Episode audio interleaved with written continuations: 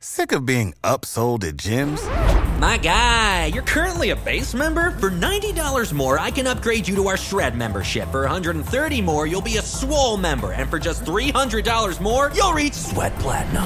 At Planet Fitness, you'll get energy without the upsell. Never pushy, always free fitness training and equipment for every workout. It's fitness that fits your budget. Join Planet Fitness for just one dollar down and ten dollars a month. Cancel anytime. Deal ends Friday, May tenth. See Home Club for details.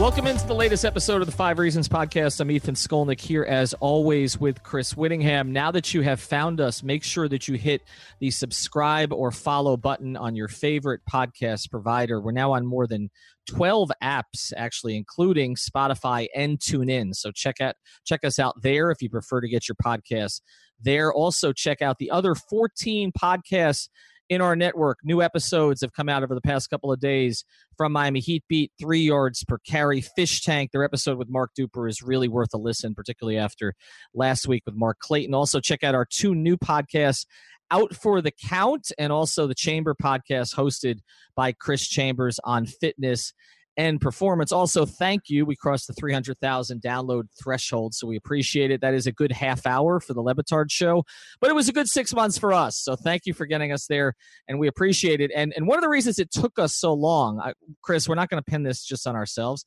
One of the reasons it took us so long is because we picked the absolute worst year in South Florida sports history to start a podcast network, and none of the teams have been particularly good. And so what we're going to try to do today is the absolutely impossible. We've brought on Chris Fisher. You can find him on N B C six. You can follow him at Fisher N B C six and catch him on Sports Final, also on every Sunday night. And we've brought in Chris for a little bit of help. One, because we've had eighteen Chris's on the network already, and we want to make it more confusing for you. Uh, we just had Christian Hernandez this week on the Heat. It's every every day is another Chris. But we want to try to pick the five biggest sports stories in South Florida. Now, I did not say best. I did not say best. Yes. Because there was no best. Uh, so I, so I have an extensive list, and yet, uh, like, of the positive ones, there was like four and a half, and the mm-hmm. half was if you consider potentially trading for someone to be a positive. Right, yeah. Three months of pumping the network's numbers by they're going to get Jimmy Butler. Right, ex- exactly. That's that That was the one there. But Chris, uh, the other Chris, Chris Fisher, thank you for joining us for this hopeless exercise. Absolutely, and just to cut down on the confusion, just call me Fisher. Everybody else does. It makes it easier. All right, that's all, all right, we'll fair do. Enough, we, fair enough. We, we, we, go, we go with witty inside the network. All right, so we're going to count these down from five down to one. We've each we've each spent a lot of time. Uh, Whittingham had his spreadsheets to, to track it. I just went back through our most popular episodes. We're going to go five down to one in terms of the biggest stories in South Florida this year. We will take turns. I'm going to go to Fisher first here. Okay, your number five story in South Florida in two thousand eighteen. Unfortunately, it's it's um a downing story uh, where the Florida Panthers, they went on a huge stretch back in February, um, going twenty and nine to close out the year after uh, the Marjory Stoneman Douglas um, incident, the shooting there at the school. Just the way that they honored the school and the way they were able to play down the stretch after beginning the season uh, terribly, uh, looked like they might be able to creep into the playoffs, but eventually they never made it in, finishing uh, one point short. I've got them coming in as story number five, and just the way they were able to play for the South Florida community. Yeah, and for me, you look at the way that they're playing now. They lost again last night on day of taping to the Saint Louis Blues. They're, you know, second from bottom in the Eastern Conference wildcard race. They're doing the same thing again, which is they'll they'll you know they'll start the season poorly. They'll have a bunch of road games. They'll have games in hand, and then they'll make a second half run, and they'll probably miss the playoffs by two or three points. That's how every season seems to go for them. And it really is about now. Obviously, we don't really get to hockey, you know, really until they get close to a playoff chase here in South Florida, but these are the months in which th- this is being decided. It's it's October, November, December that the Panthers have been missing the playoffs in recent years, and I think they're going to do it again. And what you always talk about, you say games in hand. We're always saying games in hand, right? It's like the, the Dolphins, as we speak, are in the hunt. The Panthers have games in hand. The Heat have their culture, right? The, we, the should, Canes, we, should, we should rename the Goalie on Ice podcast the Games in Hand podcast. Games in hand. The Canes, the Canes are back, right? We, we heard That's that right, one. At the, yeah. The Canes are back. These are all the favorite phrases. Why, why, do we, why do we think of these when we were naming the podcast? We should we like our our, our, our Canes podcast should be called "We're Back" or something we're like ba- that. We're back. We're back, Canes. Yeah, definitely should. I'm going to talk to Goldie later today. Actually, we're we're we're, cha- we're changing it to games at hand. Uh, yeah, it, it, it's very frustrating. I was there the other night uh, against the Rangers. And, you know, obviously the crowd was seventy-five percent Ranger fans, but that, but that was an entertaining game, but it also showed you this team's flaws again. Um, you know, they they have a top line that can play with any top line in the N H L with, with Barkov and Huberdeau in particular, and obviously Trocheck's out, and he was kind of manning the second line. They've added Hoffman. That's worked out uh, better than a lot of other acquisitions, and we actually have an interview with Mike Hoffman. It's going to come up on our feed here this week, but there's not enough depth. They have no protection behind Luongo at this stage. They're counting on him entirely. The defense is so-so. They give up goals at the wrong time. So, yeah, it is frustrating. We'll be having this conversation in March and being like, why did they drop all those games in November and December? So that's a good number five. Uh, Chris, what is your number five? Now I'm going to be utterly predictable here and say that uh, it is M L S Miami officially being granted expansion in January, the club being named, and uh, the stadium plan, plan being put to referendum and them winning it. Uh, this is a long, dragging-on saga. It's been, I think, f- we're nearing on the the six-year anniversary of the initial press conference down at the museum, uh, the museum park down in Miami, where it was officially announced as Beckham has chosen Miami, and we've gone through a million stadium stadium plans. We've learned in the last year that if not for Ho- uh, Jorge Mas coming in at the last minute, that he was not that this was going to die. And so the fact that we went from death to officially having, you know, a, a team and colors and a stadium plan that looks like it's going to go ahead, uh, I would say that that's pretty significant in, in, towards the long-term sports landscape of this market, because uh, I think Miami without soccer doesn't really make sense. America not having a team in Miami and soccer doesn't really make sense. So the fact that they were finally able to get that over the line is my fifth biggest sto- sports story. I'm surprised that's number five for you, Whittingham. I, I figured that would have been your number one. A one through five.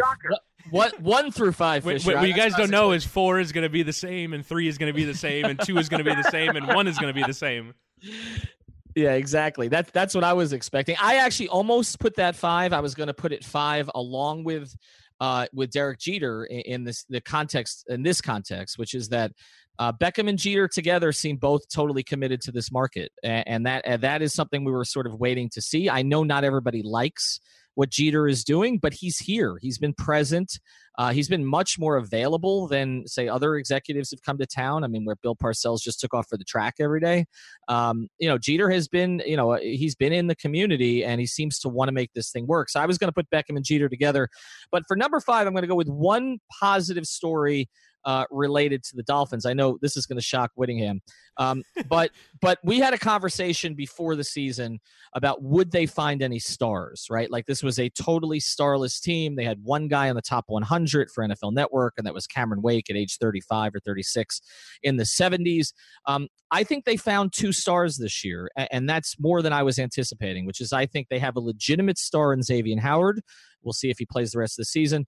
And they have a Uh, to me, a, a surefire star going forward in Minka Fitzpatrick. And for a team that has struggled so much to find quality, even at the top of the draft, to have those two guys that they've drafted now in the first and second round in recent years, and you throw Tunsil in, who I think's had a really good season. I think for the first time in a while, we're like, there's some actual young players on this Dolphins team that we like that are going to be here for a while. And one of the reasons this came to mind for me is our, is our Fish Tank podcast. And I was thinking about this the other day. Like, who is, when Seth Levitt is still doing that podcast for us in fifteen years with O J McDuffie, who are they going to draw from from the last ten years, right? Like, I mean, right? I mean, yeah. Carlos Dansby, uh, Brandon Marshall, like who's coming? Brian Hartline, like who's coming back? Um, I feel like they finally have some real stars building there, and that is a positive. And I just wanted to stun everybody by giving you a Dolphins positive. So that's so that's number five. Let's go to Fisher for number four. Well, let's go back to week six with your Fins. The overtime thriller beating the Bears, thirty-one twenty-eight. Kenyon Drake fumbles at the goal line. Bears missed the field goal, and Jason Sanders knocks through the forty-two-yarder to shock everybody. Over one thousand yards of offense in that game. It's an yeah. incredible game. They're talking about it nationally. I mean, I think it, it kind of let everybody know, hey, Dolphins do stand a puncher's chance to make the playoffs. Yeah, and to me, the oddest thing about it, I really think historians are going to look back at this Bears season now. It'll depend on them, like, making a Super Bowl run. But, like, if they go all the way, if they, like, knock off the Saints in round two and the Rams in round, in round three and get to the championship, and everyone's going to be, oh, what? It's one of the greatest defenses. And it's incredible that this amazing defense in this offensively driven era was able to get all the way to the Super Bowl or the N F C Championship game. And then they're going to look through their schedule and go, hang on a second. You give five hundred fifty yards to Brock Osweiler? The hell? The hell happened there? Like, like it is the ultimate oddity in the context of this season that the greatest defense in the in the N F L this season, by some margin, there isn't really competition for that title for the Bears. That uh, the Dolphins did that. Like, and, and, as you, as we've as we've chronicled on this podcast, in the in the context of Dolphins history. A historically struggling offense, an offense that at times looked incompetent over the course of the year. They scored thirty-one points and won against the Bears with five hundred fifty yards with their backup quarterback that is the nationally derided backup quarterback in the N F L. It makes no sense. Actually, I didn't have that on my list, but I think that's a really good shout. Go back to eighty-six with the Bears when they lost only one game on the way to the Super Bowl. They had a vaunted defense at that time. Yeah, it was Dan Marino getting it done. But he didn't throw up three hundred eighty yards like Brock Osweiler. I mean, that is an anomaly, to say the least. That was his first start for the Dolphins. It was an incredible game. And I think, uh, like it was in eighty-six, maybe the South Florida factor played into it. And we saw that this past weekend against the Patriots.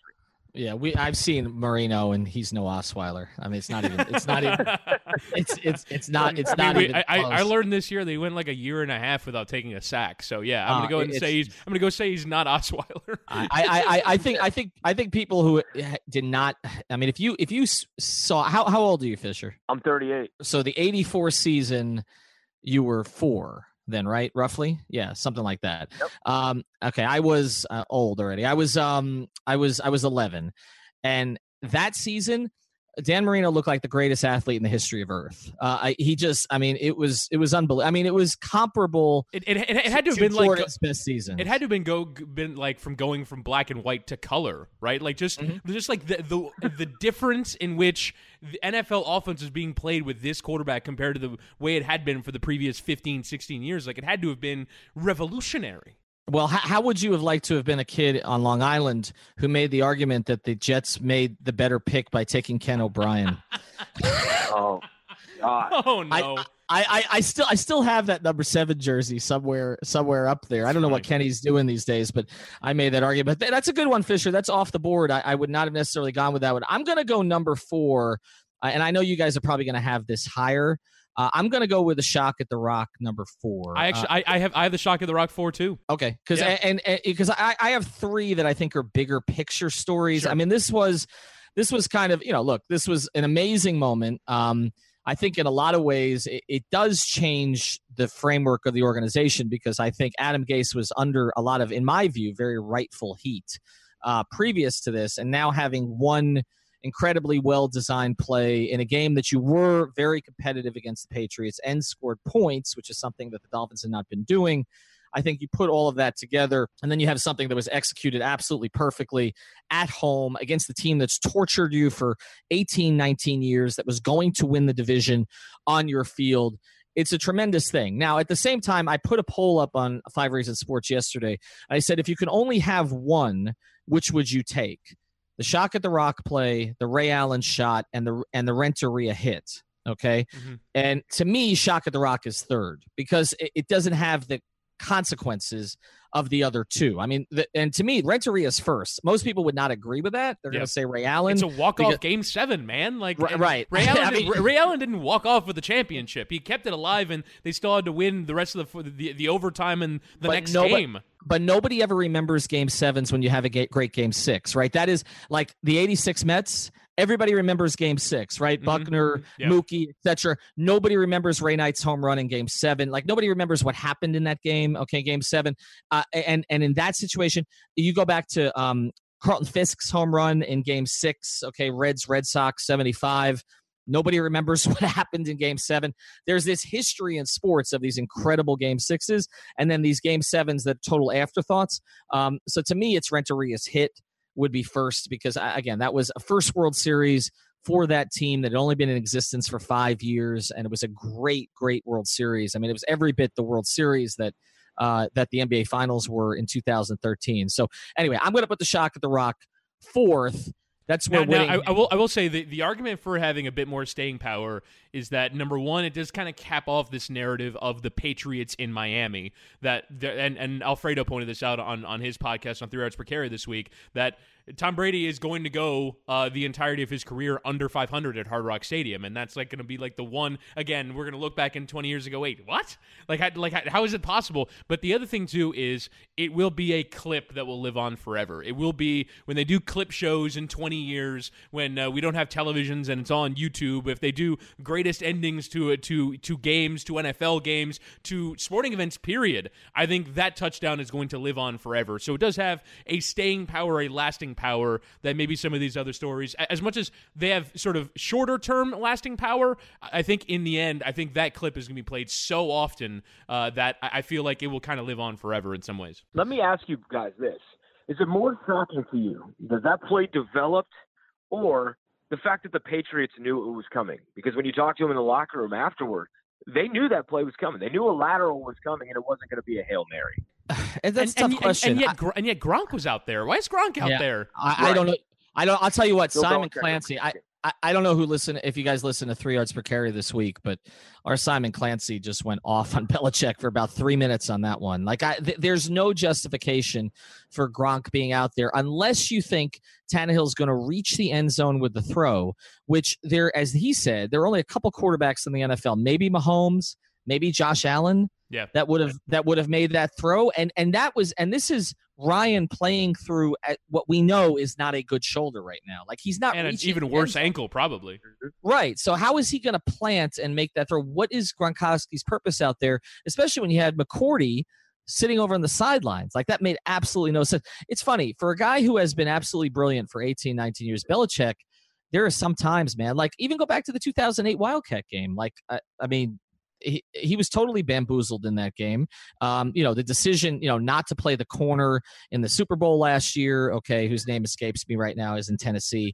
Uh, Butler, right? Malcolm Butler. Like, uh, some Malcolm of the de- yeah, some of the decisions he's made over the years uh, haven't made a ton of sense. Today's episode of the Five Reasons Sports Podcast is brought to you by AutoNation. AutoNation makes it easy to customize your new or used ride with a huge selection of AutoNation auto gear accessories. AutoNation is your one-stop shop to get your vehicle auto gear equipped with the top brands. Schedule your auto gear session today at an AutoNation store near you. Design specialists will take you through the entire customization process, step by step, helping you create the vehicle of your dreams, from new wheels to a customized entertainment system. We've got you covered. Qualified buyers right now can take advantage of zero percent financing for sixty months. Schedule your session today. Visit AutoNation dot com to find the nearest location. Today's edition of the Five Reasons Podcast is also brought to you by BetDSI. Be sure to use the promo code Reason one oh one when you check out and start your new account with BetDSI. You can gamble on absolutely anything. I'm starting first with the N F L. My goodness, is the Thursday night game fantastic.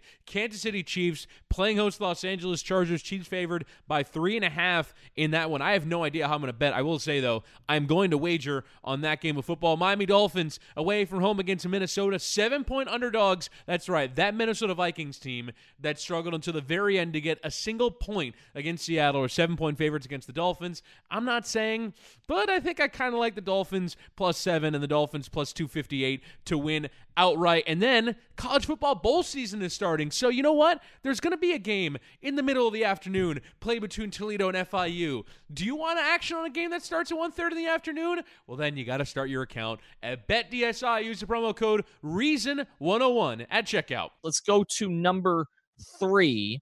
And I'll start this one.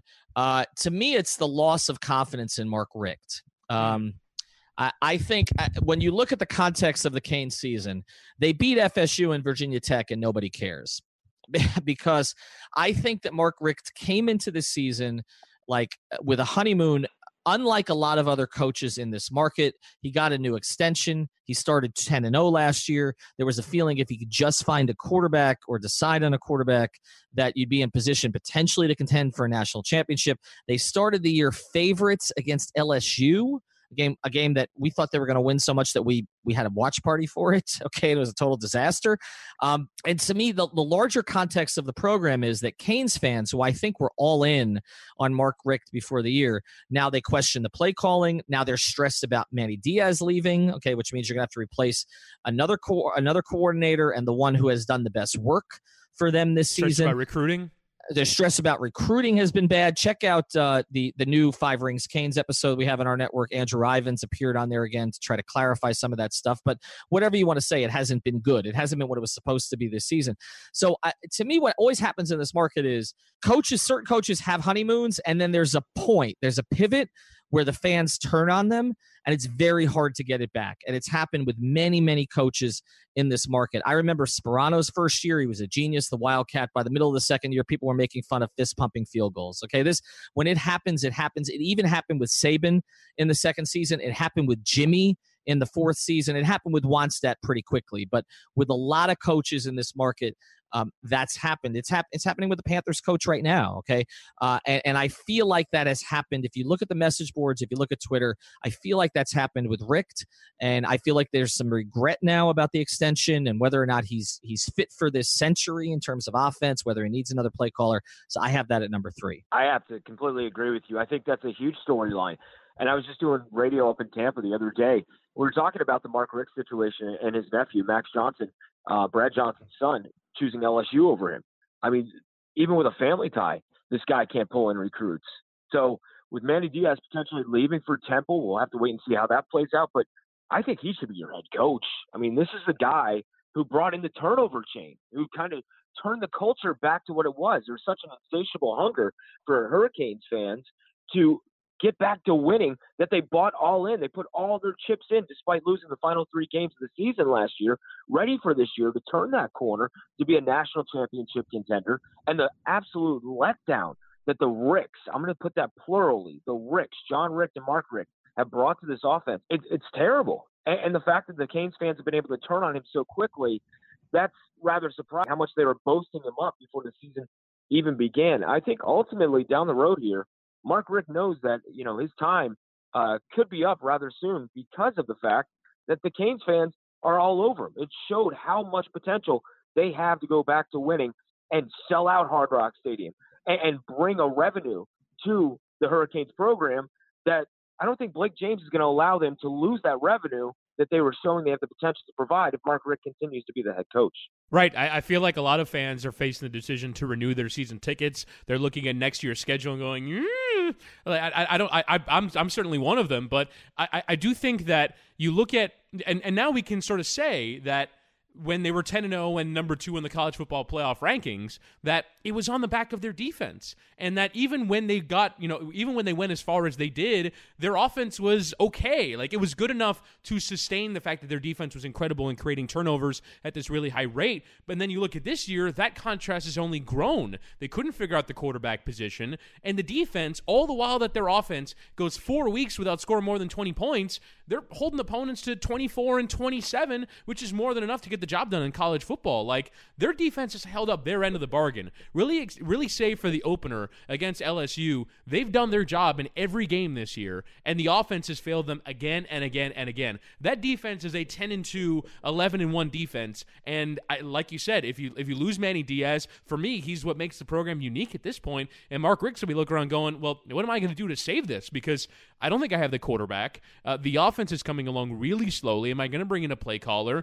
Which play caller? Caller am I going to bring in? Like, I, I just think that there's a shortage of ideas right now on offense, that on top of the internal strife within the program, players leaving in the middle of the season. And, and I think that you look at the coaching situation right now, and the popularity rating for for Manny Diaz is far higher than it is for Mark Richt, and it is kind of amazing that all it took was one year. It was one year to go from ten and oh and in number two in the in the college football playoff rankings, having beaten Notre Dame on national television, featured on College Game Day, to this. And and this feels eerily familiar to the last fifteen years for Canes fans. All right, Whittingham, what is your number three then? Mine is the Miami Marlins trading the National League M V P Christian Yelich. Uh, I, I just, that happened in late January, by the way, so it's, it counts for calendar twenty eighteen. And for the Marlins to have done this in two straight years is insane. It's it's absolutely crazy that they traded the National League M V P in twenty seventeen to the Yankees, and then they traded the twenty eighteen National League M V P to the Brewers, uh, who then went on a run in the postseason. Like, you now look back and say, it's, I remember at the time, I think it was probably, I want to say twenty fifteen, I was still working at seven ninety at the time, and uh, they sent me out to Marlins Media Day, and Michael Hill was saying, we have the best outfield in baseball. And I'm like, what are you guys, what are you on about? Like, I, you look at their numbers at the time, and and I, I didn't think Christian Yelich was a particularly impressive player. I was more on the Brendan Tobin side of things, where, you, you know, he was basically saying, I'll eat, I'll literally eat crow if he hits more than twenty home runs. Like, that's where I was with him. I didn't, I thought, I didn't think he was a special player. He's a damn National League M V P. Like, it's an absolute a travesty that you've you've traded the M V Ps in two consecutive years. Like, they had the core of a championship-winning team. It's going to sound crazy to say about the Marlins. They had the core of a championship-winning team. And look, uh, I, I was listening to David Sampson on with Lebitard uh, talking about everything that they did in their negotiating process. And well done to David Sampson, because they were selling the team one way or another, and yet he found a way to, without uh, without anyone's help, it was him and he, he said it's his, his attorney that drove up that asking price to one point two billion dollars, but the asking price ended up crippling the franchise. If they sell the, if they sell the franchise for eight hundred million dollars and someone uses the four hundred million dollars difference to invest in the team, I think they could have gone on a playoff run. And I think it is scandalous. And if anyone cared, if anyone still bothered to have emotions about the Marlins after they've been killed for twenty-five years, it's it's it's incredible they traded the, the M V P in consecutive years. I think that's absolutely massive, and it doesn't it sort of it, it doesn't dwindle to me just by virtue of the fact that the Marlins aren't particularly relevant in the market. Well, I, and, and here's the one thing I want to jump in on this, and I'm going to let Fisher jump in, um, is the difference between Stanton and Yelich was there was a compelling reason to trade Stanton, right? And, and I think there may be some buyer's remorse in New York now. I mean, the compelling reason was that is just not a sustainable contract for a market like this. And he was also a guy who had holes, okay? For all the home runs, he had holes, okay, where he would go through long, long, long, long droughts. He wasn't necessarily a build-around guy. The problem with the Yelich move is that there was the only compelling reason to, for that trade was they didn't see him as someone who wanted to be there. Okay, I mean, even Craig Mish on, on our Swings and Mishes podcast tried. To, he gave Michael Hill the out to admit that that was the reason, because we all know that was the reason, that they did not like Yelich as a clubhouse guy, and that's one of the reasons, one of the major reasons they moved him. Now, they did get better prospects back from Yelich uh, than they did for Stanton, or at least it appeared at the time, although Brinson struggled so much. We'll have to see what Monte Harrison is. But uh, that, to me, is the issue with it. it with Stanton, I-, I think there's a justification for trading Stanton. Maybe it didn't go as you wanted. Maybe it would have been better if you would have accepted a trade to the Cardinals or the Giants. You could have gotten more than you got from the Yankees. But I, I know why Jeter and this group had to do that. With Yelich, I just I don't understand it. And, and I, I kind of feel the same way about Realmuto, to be honest. And as we're speaking here, that trade could happen today. But I, I mean, you got to pick somebody to build around, right? Like, I mean, and, and they had in those two guys, I mean, Realmuto, they got to give an extension to, but in Yelich, they had that thing locked up. Like, I, that's the one I just don't get. Well, if you talk about Yelich and being a home run hitter, it, he's just not one. I know he was able to display it in Milwaukee, but he's not a big power guy. He's just gap to gap guy. And when the ball leaves the yard, you know, he just happens to get a good swing on it. Put together an M V P caliber season, rightly so, but he also has a bunch of guys hitting around him like he did when he was here in Miami. And when you're in that clubhouse two years ago with Yelich and Stanton, it was obvious the alpha dog was Stanton, and then the residual effect, it kind of oozed off him onto Yelich, and they carried rather the same attitude, and that's not the type of attitude that they wanted in the clubhouse. It was surprising considering how team-friendly Yelich's contract was that they moved in, but you had to understand with this ownership group coming in. And if you go back and you look at not so much Derek Jeter, but Bruce Sherman's past, this is a man who made his money through selling off newspapers, slashing and burning newspapers, which a lot of now media guys have transitioned out of newspaper, whether it's podcasts or doing the different things on the web that they're doing nowadays, because of guys and, and tycoons like Bruce Sherman. So you knew he was going to come in and slash and burn the Marlins the same way. I feel like Jeffrey Lurie and David Sampson drew up a plan years ago, maybe five, six years ago. It said twenty twelve, excuse me, not twenty twelve, back in twenty twelve, looked at twenty eighteen, twenty seventeen, said, look, we're going to make a run at the World Series. I'm going to want to sell the team at the time because I think that's when I'll have the most profitability. We'll have a new stadium. We'll balloon Giancarlo Stanton's contract up, and then we'll make it backloaded so that when I have to sell the team, when I sell the team, it's left on somebody else's shoulders to have to deal with Stanton's contract. It's not my problem any longer. I think this is the plan the entire time for these guys. And it's unfortunate because when you go back years down the road, decades down the road, they're going to look back in baseball history and say the Miami Marlins did what? They traded back-to-back M V Ps. And don't kid yourself. Marcell Ozuna has a chance to win the M V P mm-hmm. next year with Saint Louis mm-hmm. with Paul Goldschmidt now batting right beside him. Mm-hmm. No, that's totally true. And it's also the same organization that they're going to be saying, what? They traded Miguel Cabrera in his prime right. for, Bur- for Burke Badenhop, Cameron Maybin, and Andrew Miller before everybody figured out that Andrew Miller would be a really good reliever. Like that, that's what they did. Um, it's just, it's the history of the organization. But I do think the fact that I didn't even use that one as one of my top five, Chris, I think shows that Uh, we're kind of immune to it at this point, uh, to a certain degree. Like that, uh, it didn't even come up for me. Oh yeah, they traded M V P. Okay, they do that every year. Uh, Fisher, Fisher, what's your number three? D Wade turns back the clock. Game two, the N B A playoffs, where uh, right in front of Kevin Hart talking smack to him, buries the big bucket in fourteen points in the second half. So winning game two of the N B A playoffs, first round there in Philadelphia, was a big win and a big D-Wade back, D-Wade moment. D-Wade, I think, is going to come up for some of ours uh, as we go forward. Now, let's go now to number two. Um, Fisher, I'll let you start. I have the Miami Miracle there, or the Shock at the Rock, the Magic City Miracle, whatever you want to call it, Kenyon Drake and the sixty-nine-yard run. I just think for the moment, the instance of twenty eighteen, not a lot of positives this year to talk about. That was an incredible moment uh, people will be talking about for years to come. And it's something Dolphins fans could surely use after uh, all the rough years to be able to have an exhilarating moment like that over the Patriots, to beat Tom Brady, as you said, a losing record at Hard Rock Stadium, and just make it more of a house of horrors for the Patriots and Bill Belichick. That's that's just a huge accomplishment, I think, by the Dolphins. Yeah, uh, so in, ter- in terms of Drake, I, I totally understand that being higher. For me, number two, I I, I swapped out uh, what you put for number three, Ethan, and that would be the Hurricanes. Uh, I, I didn't focus it as much as Mark Richt. Obviously, he's the head coach, and so the figurehead will get all the blame for it, but I, I kind of took it from just the program taking huge step, steps back, that we felt that in year one under Richt, it took a step forward. In year two, you beat your rival. You get to number two in the playoff rankings. You get to a major bowl game. And then I sort of laid out this year that the next step for me was going to be winning a major bowl game. It didn't have to be getting into the playoff. It had to be, you know, get to the Peach Bowl and beat U C F or something like that. Like it would be sort of that next incremental step for the program. But instead, you've kind of unraveled all the foundation that you were building. You don't have a quarterback. You're losing important players on defense. You might lose your defensive coordinator. Recruiting has gone down when I thought that was going to be the thing that would be stable throughout the entirety of the of the Richt tenure.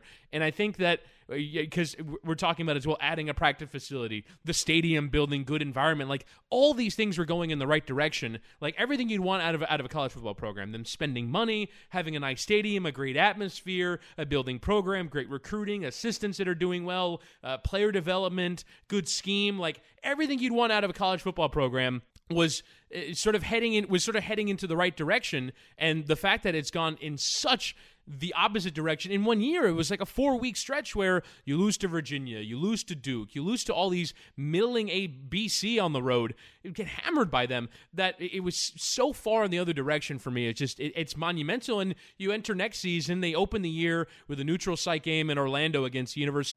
You know how to book flights and hotels. All you're missing is a tool to plan the travel experiences you'll have once you arrive. That's why you need Viator. Book guided tours, activities, excursions, and more in one place to make your trip truly unforgettable. Viator has over three hundred thousand travel experiences to choose from. Everything from simple tours to extreme adventures and all the niche, interesting stuff in between. So you can plan something that everyone you're traveling with will enjoy. Real traveler reviews give the inside scoop from people who've already been on the experiences you're considering, so you can plan with confidence. Free cancellation helps you plan for the unexpected, and twenty-four seven customer support means you can travel worry-free. Download the Viator app now and use code Viator ten for ten percent off your first booking in the app. Find travel experiences for you. Do more with Viator.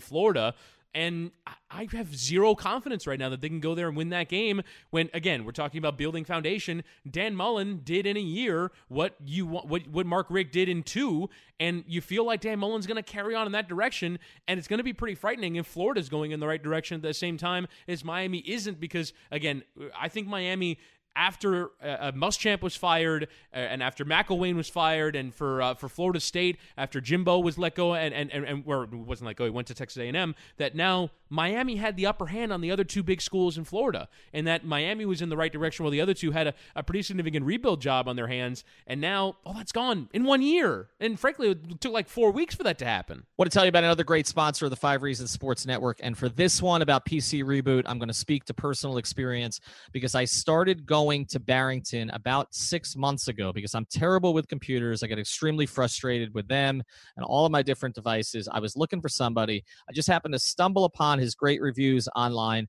so I went to check him out over in Pembroke Pines. He's over in East Pines on eight nine seven oh Taft Street, and I had a great experience, and so I've been going back ever since. And the reason I had a great experience is not only does he know what he's doing, he's got over twenty years of experience fixing computers. He's a Microsoft certified technician, but he also fixes all types of other products. But he's honest. He told me what the problem was. He told me what it should really cost. And then again, this week, I had another issue because my battery's not working very well on my Dell computer. So I brought it to him. Any other technician basically would have taken the money out of my pocket, double charged me. And he's like, have you checked to see if this thing's under warranty? And I'm like, uh, no, I haven't. And so I went back, checked if the thing's under warranty, and now I'm getting a free battery sent to me. And that's because, again, he's honest. He's only going to fix what he thinks he needs to fix and nothing more. And he's going to charge you the right price for it. He does smartphone and tablet repair. He does game console repair. He does smart home and surveillance camera installation, website design, all of that stuff. So check out his website. Here's what it is. It's I. P C Reboot dot com. That's I P C Reboot dot com. Again, eight nine seven oh Taft Street in Pines. Phone number is nine five four, four four two, one zero zero two. And when you call Barrington, talk a little Miami sports with him. He's a big Miami sports fan. And it's not just them either. You mentioned the, the two big schools. Um, uh, they're the third best team in the state right now because U C F lost its coach and continues to roll on. I know we can talk about schedule, but uh, to me, it's just, and we did a whole episode on this. It's just amazing to me where they are as compared to where Miami is. So I know, I think that's a good one for number two. I, I think, you know, look, the Canes situation this year, that is the biggest disappointment. I mean, we can talk about, I mean, the Dolphins are seven and six. I mean, for all my criticisms of Adam Gase and their offense, they're seven and six. Like I, I, I bet them over at six and a half. I don't know why. Yeah, I got to get BetDSI to pay me. But, uh, but they, they're, but they're, uh, but but I mean, they're they're over. It's you know already. Um, and the Heat are kind of what I thought the Heat would be, uh, pretty much, and sort of in between, trying to figure out what direction they're going. The Canes are the team, uh, you know, and the Panthers. You know, I think we all sort of had high hopes, as Fisher was talking about earlier, that like maybe this was the year. But I think we all know better, like the way that they start. But the Canes, like this was supposed to be a ten-win team this year. And, and uh, you know, fancying it up with a couple wins at the end and, and going to play in the Pinstripe Bowl against Wisconsin, like I, I don't know that that has a big effect on what we thought before the season where they total the bottom totally fell out of it. I mean, Pittsburgh should never be representing the Coastal, okay, in the A C C championship game. That just should that should not be happening. U C F should not be better than Miami, all right? Th- these these are just not things that should be happening, so I agree with you. I'm going to go with number two, and I think this is probably going to surprise um, you guys a little bit that I don't have this first, but I've got Dwayne Wade's return to the Heat and deciding not to retire as two. And and the reason is I think there's a bigger picture thing at one. But in terms of uh, in terms of Wade, look, it's a tremendous story. Um, I think it's remarkable how he's playing this year because we've talked about this on other pods. I mean, he's basically playing at his two thousand fifteen sixteen level where, you know, he was counted on uh, a lot more than he was supposed to be counted on this year. If you look at it on a per minute basis, he's been good. OK, it's not not has he not been embarrassing. He's been good. And and he's been good after not knowing whether he's going to play all off season and saying he was ninety percent against playing. So I didn't know what kind of shape he'd be in physically, mentally, all the rest of this. And he's really been good. He's obviously given them a shot in the arm that they needed in terms of marketing and everything else.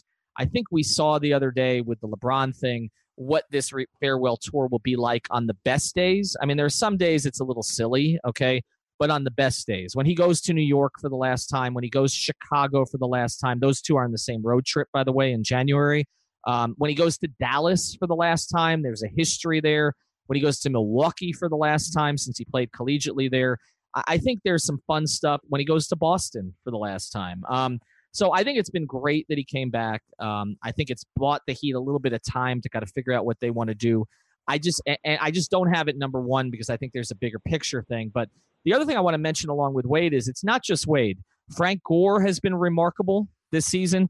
P F F, Pro Football Focus, had him uh, yesterday. They, he's their fourth-ranked back in the entire league this year at his age. I, I mean, it's that's a terrific story. Roberto Luongo at thirty-nine. Look what happened when Roberto was out, okay? uh, I mean, I mean, seriously, like um, Cameron Wake, who I know doesn't have the sack numbers, but also is one of the highest-ranked defensive ends in the league um, by anybody who who's watched the film, like P F F, et cetera. Danny Amendola's given them really good play uh, for, the, for the Dolphins this year, and he's stayed relatively healthy. The old guys in this market have been better than sort of uh, – there are a few young guys I like, but better than the mid-career guys. There's a lot of average mid-career guys in this market, um, and there's there's a few old guys who do things right on the field, off the field, the way that they prepare. Uh, so I've got all of that together. Wade, Wake, you know, Amendola, Gore, Luongo, that's my number two. That's rather interesting because when you look at Dwayne Wade, a lot of us wondered going into the season how that was going to play out. I mean, thirty-six years old, like you said, Ethan, we didn't know what kind of shape he was going to come in with, but nobody and nobody in South Florida wanted him to go out without being able to put up the type of points that he's able to do, not regularly, but intermittently. And it's amazing that he can dip into those old type of D. Wade kind of days, the flash kind of plays that we see from him, um, being more of an assist guy now. But nobody wanted him to go out only averaging maybe three, four points a game in limited minutes. He's still proving that he's tapped into the fountain of youth and, and still has it. And I think that's special for Heat fans, especially, you know, heading out to the triple A or whether it's the Staples Center to see him play one last time. Yeah, and, and and here's the one other thing about that. Carmelo Anthony can't get a job right now. I mean, that's his contemporary, yeah. right? That was the guy drafted second overall in that draft. I mean, Bosch's circumstances, that's not his fault. But just, just think about that. Like, Carmelo Anthony is a broken, below-average player that nobody in the league wants right now. And Dwayne Wade is the highest usage player on the Heat. It's not so, saying it's so, that's it's a great so, it, thing. It's so easy for this to be sad, right? It's so mm-hmm. easy for endings to see, you know, broken bodies and nobody wants you and you're corrosive. Like, for Dwayne Wade to, like, I, last year, I don't even think he made an on-court impact in the regular season, obviously in the playoff game. And Chris, you mentioned it with uh, with the game two he had in Philly. But I, I don't think it, his on-court impact has really been that great. But uh, you look at, you know, for example, since he's come back from paternity leave, uh, on the floor, they've been nine point three points per one hundred possessions with him on the floor. And that has not always been the case uh, since he's come back with the Heat. So I, I, I do find that with, with Dwayne Wade, the fact that it's in a positive way, both on and off the floor, and frankly, this is going to sound weird to include in the conversation about him, but the fact they're getting this for the minimum, like mm-hmm. like the Heat, the Heat don't even have to pay for this, like especially right. considering the lack of value that they have across their roster. One of the few things they've handled well for me in the last few years is Dwayne Wade's departure and then return, because you did have a, a sum of absence makes the heart grow fonder. He he, you know, was okay with not starting, which I think is the right role for him. Him, and you get him back on the cheap. And so I, I do think that this has worked out very well for the Heat. Obviously, you would have preferred for Dwayne Wade to have been a you know a, a player for the Heat for the rest of his for the, the entirety of his N B A career, because I think uh, you know Dirk Nowitzki is a very special place in Dallas sports because he's been there the entire time. But it, it's still it's like five percent different, and I feel like you get all the positives out of Dwayne Wade and none of the negatives. It really is incredible. It's incredible, and, and the one other thing you mentioned, the off the court, and, and we shouldn't let this pass. The fact that Dwayne Wade was here in this market during the Parkland tragedy mm. um, is really huge, and maybe even making me really reconsider whether I should have put this first, because there is no other athlete in this market who could have had that kind of impact by just walking into a school. There's no one. Okay. What, yeah. what happened that day, just him showing up on the same day that Betsy DeVos was there, right? The education secretary didn't answer any questions, and, and the, and the students were angry about it and posting stuff. And Dwayne showed up and the whole place was happy for a moment. Okay. As long as he was there, um, that impact that he has, there's just no one else in South Florida who can be like that at all, or even close at, at this stage. Um, and Luongo did a lot for them also. So again, it's, it's been the older guys kind of in the market, but Dwayne's impact uh, in that regard is really second to none, but he is second to something on mine. So I'm going to go to you guys. I'm assuming, because neither of you got to it, although I know Fisher got to it a little bit in terms of one game. So what is number one for you, Fisher? Well, it segues perfectly on what we were just talking about. Dwayne Wade being traded back to Miami. Uh, just the reception he got against the Milwaukee Bucks. in that game, uh, coming onto the court. Um, the fact that he just should never have left. The hatchet between him and Pat Riley was buried. It was great to see him back at the triple A, wearing a Heat uniform, the reception that he got. It just it dipped into those championship years, a little bit of nostalgia there for all the fans, and obviously the greatest player to ever wear the uniform. Um, it's just a very special moment. Even with game two of the playoffs last year, it, it meant a lot for Heat fans to be able to see their hero come back and put on the uniform once again.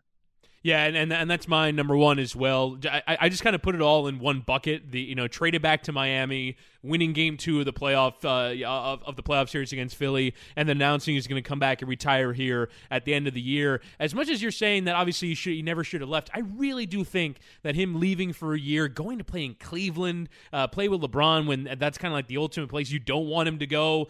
For for him to come back, like I do think that there is an element of a player coming back and a and a player you know leaving and you you sort of miss him. And I really do think that the Heat fans, I don't want to say we're taking Dwayne Wade for granted, but I think if he had stayed over a period of two years in which the Heat had a roughly similar amount of success, there's a certain amount of it winding down. It's not special every time he gets introduced into the game. It's just sort of he's playing games, and then he would have decided ahead of this year that this was his last one, and that would have been that. But I, I really do think him coming back, the fact that every time he comes into the game, he gets an ovation, that for me can only happen if he goes somewhere else. And so I do think that the element of it being a return is what makes this special. I probably, like, in a, in a different scenario in which he stayed with the Heat and then, and then said, I'm, you know, this is going to be my last year, it's still probably story number one because, as you said, Chris, he's probably, you know, the, the greatest ever player in the history of the franchise. But I, I do think that him coming back and that whole element and then selling out a bunch of jerseys and all that stuff,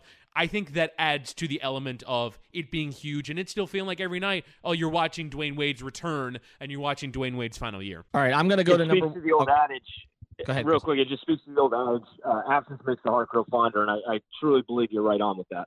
I want to tell you about another great event we're having for the Five Reasons Sports Network. And to me, this is our coolest event yet because this is the one that you can involve your kids in. You're not just watching the game, you're also watching them play. It's going to be at Gecko Parks in Weston. That's thirty-three oh five Corporate Avenue in Weston. This is a brand new facility. I've been there a bunch of times. My daughter loves to go. I feel like she's at a birthday party there every week because when parents come and see the place, they're like, yeah, this is the place we're going to have a birthday party. They've got trampolines. They've got dodgeball. They've got basketball. They've got games. They've got ropes course. They've got virtual reality now too. They've got great pizza and wings. And also they have rock climbing. And here's the deal. If you show up anytime between twelve and four, this is on Sunday, the sixteenth, this upcoming Sunday, show up and say Five Reasons, buy a day pass, and you will get free rock climbing against your child. This is a twenty dollars value. You can challenge your child, do whatever you want to do. It's going to be a great time. So we'll have all the games on Sunday ticket, Dolphins, Vikings,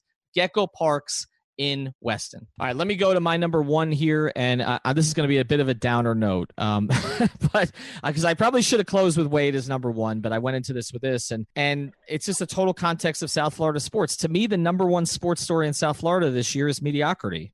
Mm. Um, it, it's just the general mediocrity of this market, which has not really occurred before. Now, we've had times where some teams have been bad, okay? I mean, obviously, if you have a team like the Panthers where everybody still talks about nineteen ninety-six, okay? They've been bad for a long time. The Marlins have only made the playoffs twice. We know both times because they won the World Series, but you're going back to nineteen ninety-seven and two thousand three. Those have not been good franchises. The Hurricanes went through a real lull. The Heat, not so much, right? But there was two thousand seven, two thousand eight. There was two thousand, sort of that two thousand one to two thousand three period. So there have been a couple of periods, not very many under Riley. And then obviously the Dolphins, we know. I mean, no playoff win since two thousand.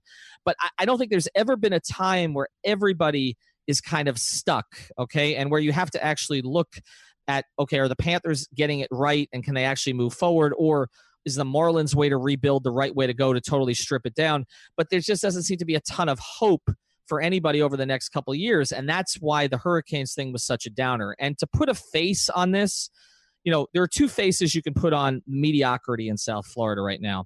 One is not surprising, and that's a guy we haven't talked about at all on this, which is Ryan Tannehill, which is always a big story in South Florida. we didn't really put him in the top five. I mean, I mean, Fisher picked a moment for the Dolphins where Osweiler played. Uh, so, well, you know, we, we we haven't really touched on Tannehill much, but he's kind of, to me, been the face of mediocrity in this market. Like, he's okay, but not good enough. And I know he's been better lately, and the Tannehill stands are going to jump all over me. But, and again, I've said he's fine under the right circumstances, but to me, he's been the face of, this is not a market to pay attention to nationally, right? Because nobody pays attention to Ryan Tannehill. Nobody pays attention to any other athletes here unless it's Dwayne Wade. Um, and again, we've he's ours, okay, but in the context of the greater scheme of things, he's not Kobe nationally, et cetera. But to me, the face of mediocrity in this market has become the least likely face, and that's Pat Riley. Mm.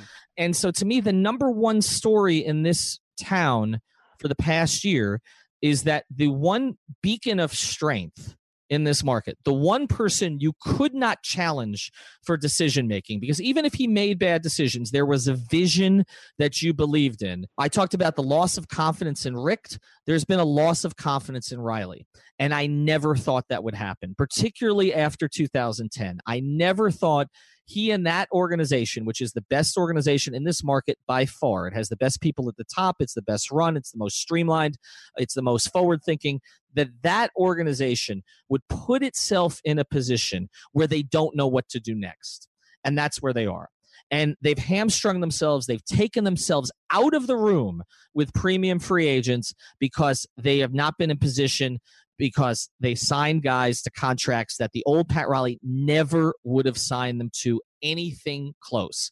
And they got away from their entire philosophy. So to me, the number one story in this market is Pat Riley took himself out of the room. And that plays into the Jimmy Butler situation, which became harder because you had to try to dump pieces that you didn't really want anymore. Um, all of the things that they've done, not being able to be a real player for Kawhi Leonard, which they would have been in past years.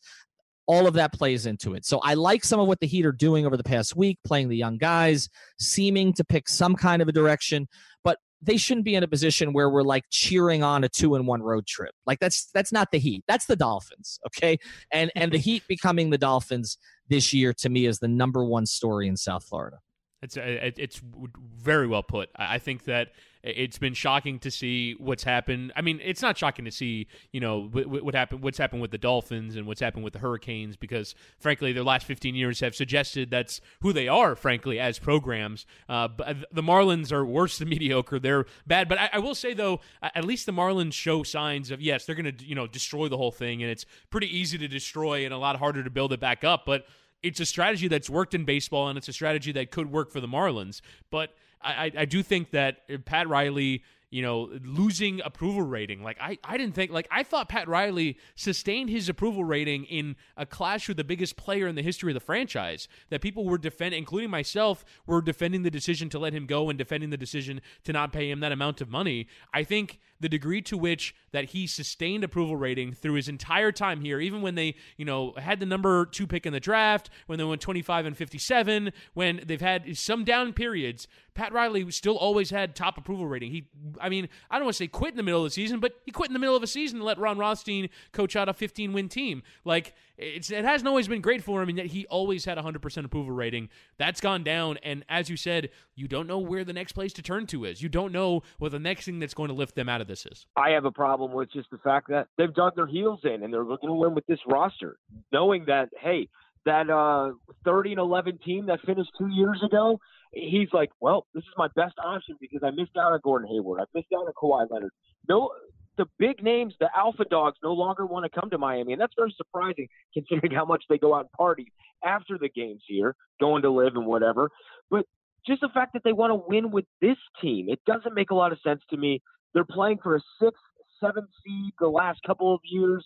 Um, I don't believe that this is this way to sustain things, and I think it leads me to what I was writing for the twenty nineteen headlines, actually, that Pat, Pat Riley will retire. I think he's just tired of being a mediocre team. If he can't contend for a championship, it's some other, it's another person's turn to take the wheel and to try to lead them back to the promised land, because it's just not getting done right now with uh, with Pat at the helm anymore. And that's unfortunate considering the greatness he's had for decades now, whether it was in Miami or with the Lakers. All right, so let's get to some honorable mentions here, and then I, we are, we can do a couple of predictions uh, for next year. One honorable mention that I had, we didn't really mention at all, was because there's been such mediocrity in this town that everybody seems to care about colors and logos all of a sudden.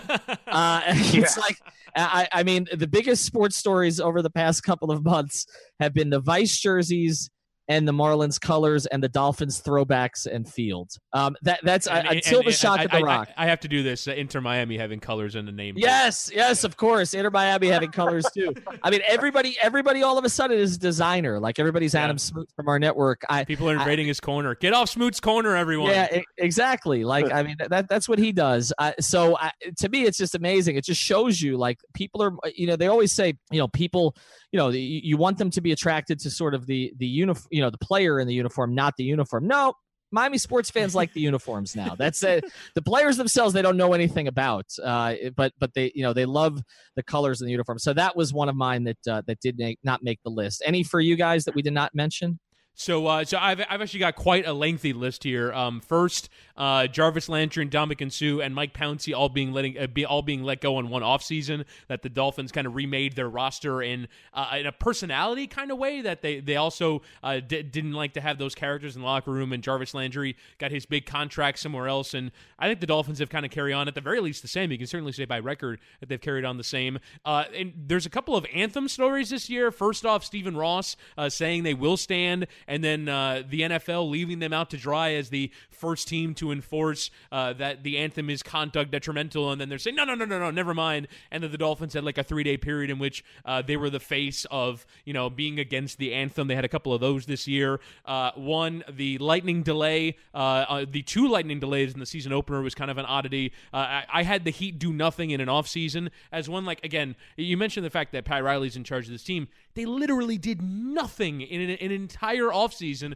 They extended Wayne Ellington. They brought back Dwayne Wade, and that was it. Like, they, they did absolutely nothing in, in the entirety of an offseason. Uh, one that I had, had totally forgotten about um, was Hassan Whiteside. Remember, he basically r- almost ran his way out of town, both with his playoff performance and with post-game comments he made uh, in a game in March in which he said, a lot of teams don't have a good center. They're going to use their strengths. It's b- It's really b- And there are a lot of teams that can use a center, and he went off on his role, and uh, someone followed up by saying, you know, is this you questioning your position with the Heat? And he said, maybe, I don't know. That that public stir almost basically uh, ran him out of town. The fact that he's still here is kind of insane. The Jimmy Butler trade talks, um, you, you both have mentioned the Stoneman Douglas uh, tragedy and the South Florida Sports World reaction to it. You mentioned Dwayne Wade. The Panthers did a brilliant job. I thought everyone did a really good job in terms of uh, honoring that tragedy and, and, and sort of keeping them the proper A proper perspective. I had the Panthers playoff push falling apart. Uh, UM UM basketball being on the wrong end of a March Madness buzzer beater, that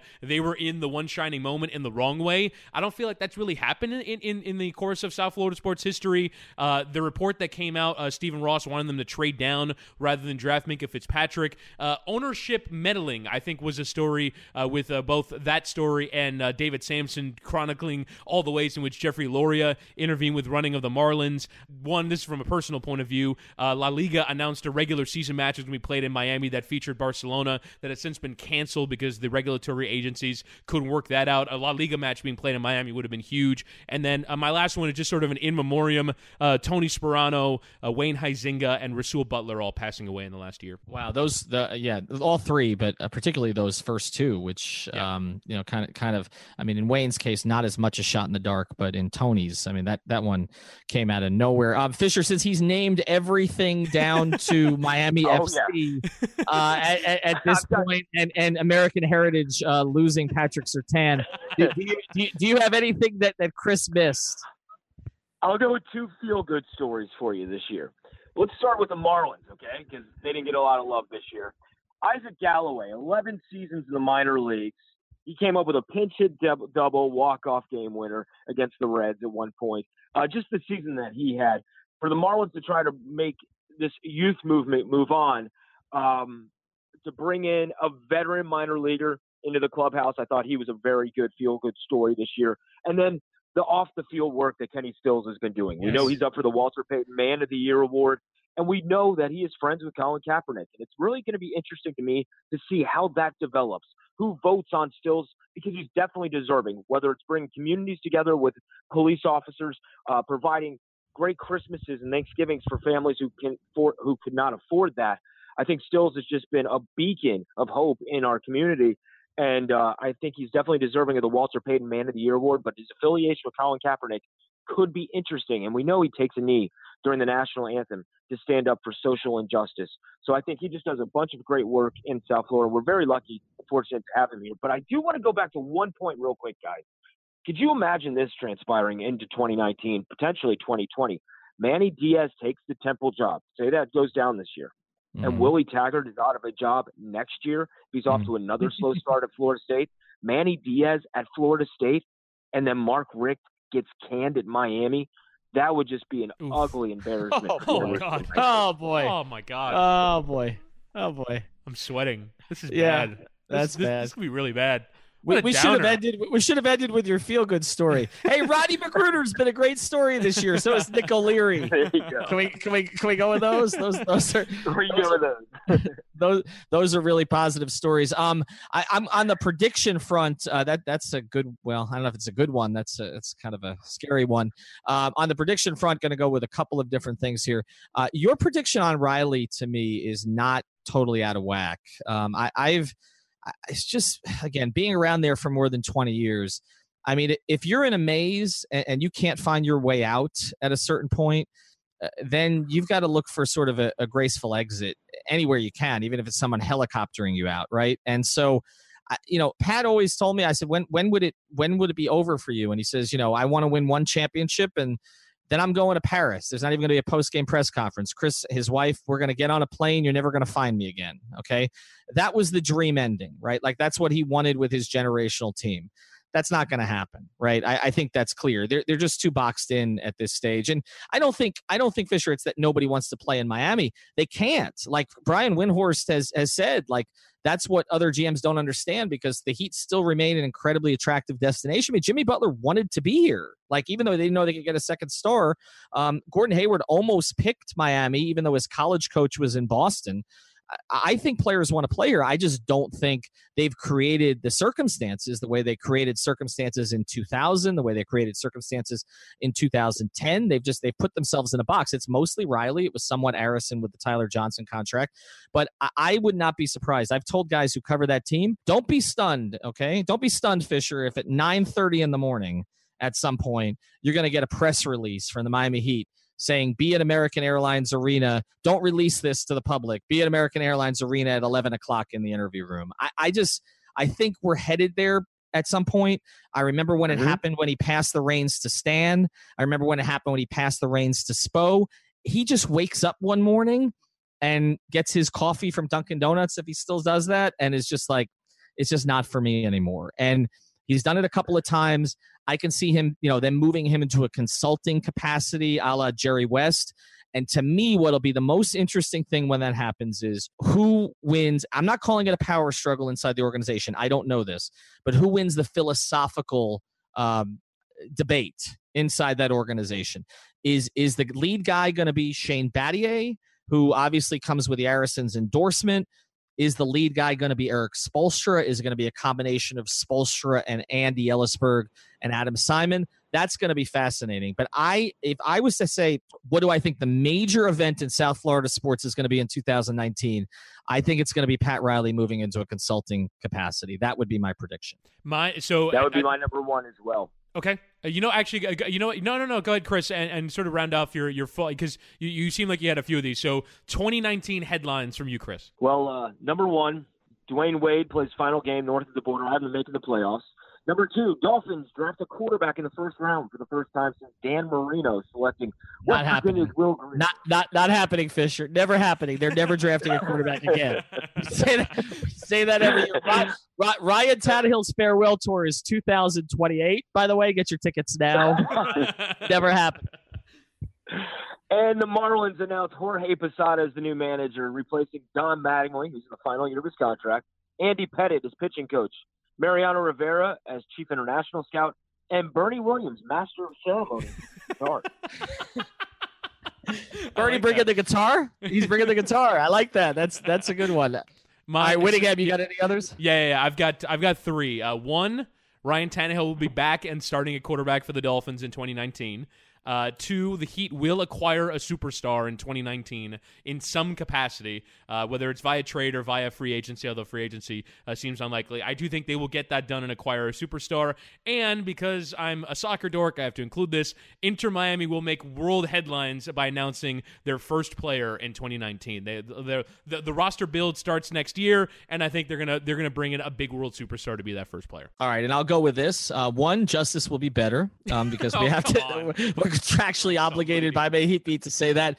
Um, Hassan Whiteside will not start a game for the Miami Heat in the in the calendar year two thousand nineteen. Wow, that's that's that's my prediction. I think they've I think they've hit a point of no return with that one. Uh, the Dolphins, I believe, okay, will draft a quarterback. I, I Not in the first round, though. That's not happening. I, I believe they will draft a quarterback in the fourth round or later. They will sign Teddy Bridgewater, and Ryan Tannehill will win the competition in camp.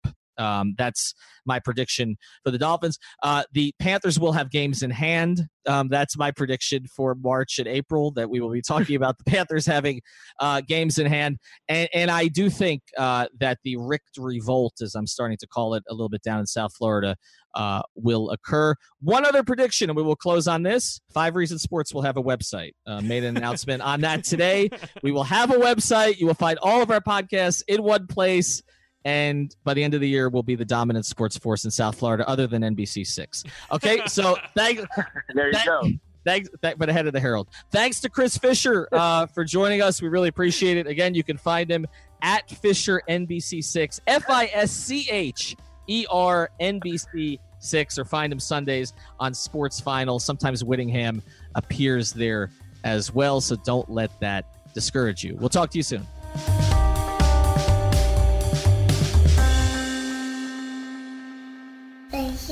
For listening to the Five Reasons Podcast. Thank you so much. You know how to book flights and hotels. All you're missing is a tool to plan the travel experiences you'll have once you arrive. That's why you need Viator. Book guided tours, excursions, and more in one place. There are over three hundred thousand travel experiences to choose from, so you can find something for everyone. And Viator offers free cancellation and twenty-four seven customer support for worry-free travel. Download the Viator app now and use code Viator ten for ten percent off your first booking in the app. Find travel experiences for you. Do more with Viator.